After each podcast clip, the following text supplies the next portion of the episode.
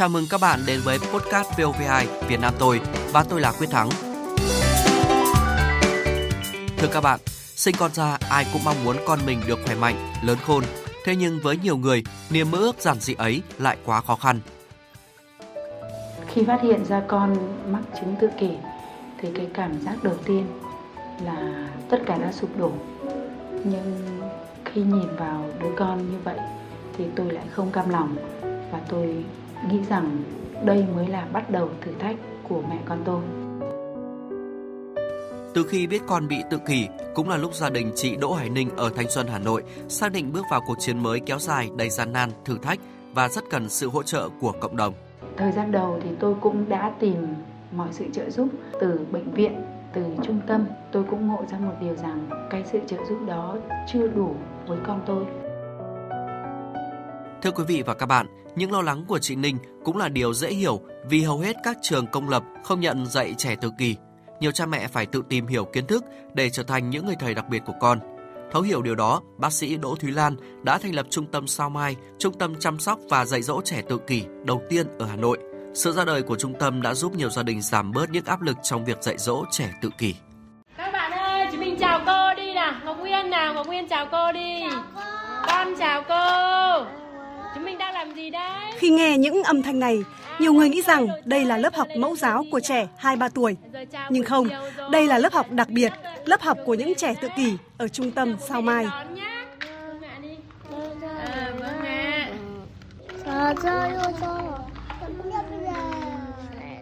Với trẻ bình thường, việc nói, đọc rất đơn giản. Nhưng với trẻ tự kỷ, đây là điều vô cùng khó khăn.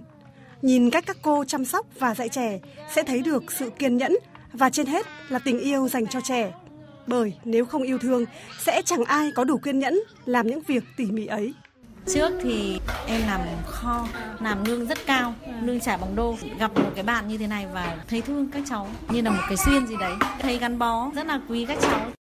Không chỉ là hướng dẫn trẻ đọc, viết mà các giáo viên ở trung tâm Sao Mai còn luyện cho các em cách tập trung, cách nhìn vào mắt người khác khi giao tiếp, biết tự đi vệ sinh, cầm thìa ăn cơm. Đây toàn là những kỹ năng của trẻ 2-3 tuổi, nay được các cô kiên nhẫn rèn cho những đứa trẻ mười mấy tuổi đầu. Chúng tôi ờ, cũng đã ờ, gặp một số khó khăn như là các trẻ đi học cũng đã quá cái tuổi mà can thiệp sớm, không mấy nào giống mấy nào cả. Một số bé thì ăn uống rất là khó. À, chúng tôi đã ừ, ờ, làm việc đối các bé được ờ, khoảng 10 năm rồi, cho nên là những cái tình cảm thì chúng tôi không thể nói được bằng lời. Mỗi trẻ ở trung tâm mang một dạng tự kỷ khác nhau. Em thì thu mình vào một thế giới riêng, em thì la hét, đập phá, em thì lúc lên cơn gào khóc, cào cấu rồi lao ra ngoài trong vô thức. Nhiều trẻ trước khi đến trung tâm không biết nói rõ lời, gọn ý, không cầm được thìa, bút hay phải mất hàng tuần trời mà vẫn không nhớ được mặt chữ. Thì nay đã biết đọc, biết viết, biết giao tiếp, chào hỏi lễ phép. Ở đến trung tâm nhìn thấy ờ, các cô chăm các cháu rất là cần mẫn, dịu dàng với các cháu. Mỗi bước tiến bộ của các em như biết ăn, biết nói, biết đọc. Nghe thì quá đỗi bình thường, nhưng lại là điều kỳ diệu với các gia đình có con tự kỷ. Mỗi lúc đến đón con, nhìn thấy con vui này cũng mừng lắm. Tôi rất cảm ơn những người yêu con tôi, yêu những trẻ khuyết tật như con tôi. Yêu trẻ và nhẫn nại như vậy, nhưng nhiều lúc các giáo viên ở đây cũng cảm thấy nản lòng. Nhưng chính sự hồn nhiên, ngây thơ của lũ trẻ đã khiến các cô quên đi sự khác biệt giữa các em và những đứa trẻ bình thường, để lại càng thêm yêu thương, gắn bó với những học sinh đặc biệt. Thưa các bạn, quả thực nếu không có tình yêu trẻ thì thật khó để làm được công việc này. Không ít cô giáo đã bị trẻ cào cấu, đánh đấm, nhưng các cô vẫn cố chịu đựng, kiên trì bền bỉ với công việc của mình. Đây cũng là điều mà bác sĩ Đỗ Thúy Lan, giám đốc trung tâm tự hào khi nói về ngôi trường đặc biệt này.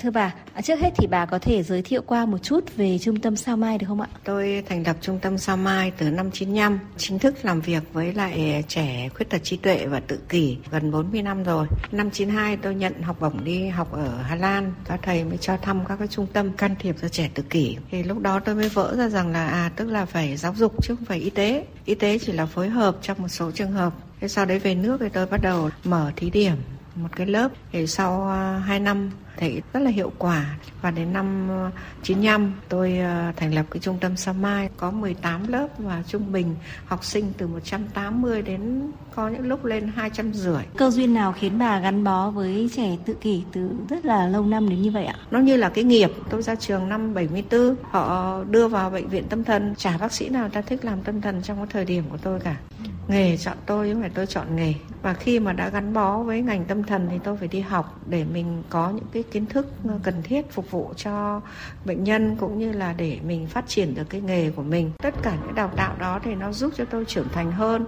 Và mình đi ra ngoài thì mình mới thấy rằng à vỡ ra là ngành tâm thần nó phải phát triển như thế này, như thế này. Thế nhưng mà trong cái đó Việt Nam mình thì lanh quanh chỉ có mấy cái bệnh nhân trong bệnh viện không làm được cái gì cho cộng đồng cả. Thì đấy là một điều rất đáng tiếc mà tôi rất muốn làm từ cái việc mà tôi làm đó thì sẽ truyền cảm hứng cho nhân viên của mình truyền cảm hứng và nó lan rộng À, vâng, là một trong những cái trung tâm đầu tiên dạy trẻ tự kỷ ở Hà Nội thì chắc hẳn là à, trung tâm cũng gặp phải không ít những cái khó khăn. Ban đầu trung tâm Sao Mai chúng tôi mở ra thì tôi cũng chỉ làm bác sĩ với cái lương của nhà nước cũng rất là thấp, không phải làm người giàu có gì cả, phải đi mượn cơ sở được các cái tổ chức nước ngoài, các đại sứ quán ở Hà Nội giúp đỡ cho tiền thuê nhà, mua sắm bàn ghế đồ dùng để phục vụ cho cái lớp học. Chúng tôi hoạt động vì các cháu, không phải vì lợi nhuận cho nên là họ sẵn sàng giúp đỡ. Từ 2010 thì chuyển thành doanh nghiệp xã hội, đưa cái giáo dục đặc biệt giúp cho các cháu khuyết tật trí tuệ và tự kỷ, các cháu có cơ hội để đi học và nhập và thay đổi chất lượng cuộc sống các cháu cũng như là gia đình các cháu. Vâng, à, thưa bà là trong số những cái trẻ khuyết tật thì cái việc mà dạy dỗ trẻ tự kỷ thì nó có gặp những cái khó khăn hay là nó có cái sự khác biệt nào hay không ạ? Những cái cháu mà 12, 15 tuổi không học hòa nhập được thì chúng tôi vẫn dạy văn hóa phù hợp với khả năng. Ngoài ra cái điều quan trọng nhất văn hóa để phục vụ đời sống của nó khi nó trưởng thành. Ví dụ toán không phải cộng trừ nhân chia đại số với hình học nó không thể học được nhưng ở đây sẽ dạy nó cũng cộng trừ nhân chia ở cái mức độ vừa phải. Và điều quan trọng nhất là sử dụng đồng tiền. Các cô giáo có thể dẫn cháu ra chợ, đưa cho con tiền, xong rồi bảo con mua này, xem người ta trả lại, con đã đủ chưa, vân đấy. Cái hai nữa là dạy nấu ăn, dạy tắm rửa, rồi dạy ứng xử. Rất nhiều các hoạt động. Ngoài ra thì đây có xe ô tô để đưa các con đi dã ngoại, xem cái cuộc sống ở bên ngoài như thế nào, cho các con trải nghiệm cuộc sống. À, thưa bà là hơn ờ, 23 năm gắn bó với trẻ tự kỷ thì à, cái điều gì khiến bà cảm thấy hạnh phúc nhất ạ? Thì cái hạnh phúc là khi thấy các con tiến bộ, các cháu tiến bộ. Thế khi mà vào ấy thì là nó không có tương tác với mình. Có một thời gian mình xuống lớp thì à, một đứa mà mình đã ôm nó thì tất cả bọn nó sẽ nhào đến nó ôm bà thế rồi có khi nó vật cả bà ra ngoài đứa thì trèo bụng đứa thì uh, trèo cổ. Đại khái là đùa với các cháu lớp chim non rất là vui. Đấy, ôm chúng nó rồi là à, nhìn khi nó nhìn thấy mình nó chạy ra đòi bế. Thì những cái đấy là mình cảm thấy rất là vui và rất hạnh phúc. Thế và cái hạnh phúc nhất là những cái thành công của các con.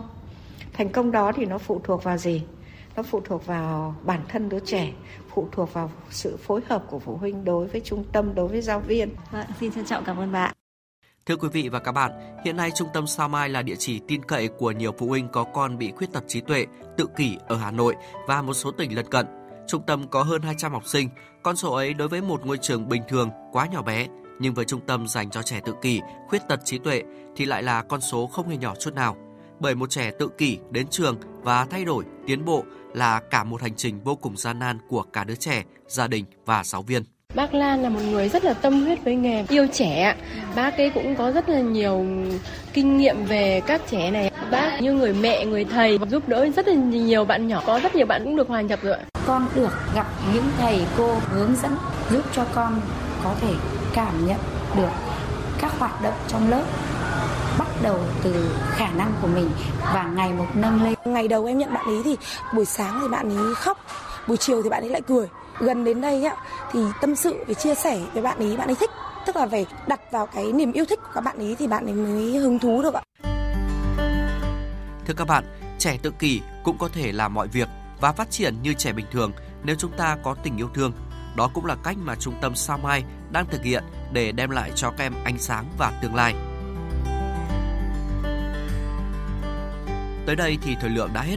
Podcast VOV2 xin nói lời chào tạm biệt. Hẹn gặp lại các bạn trong số tiếp theo.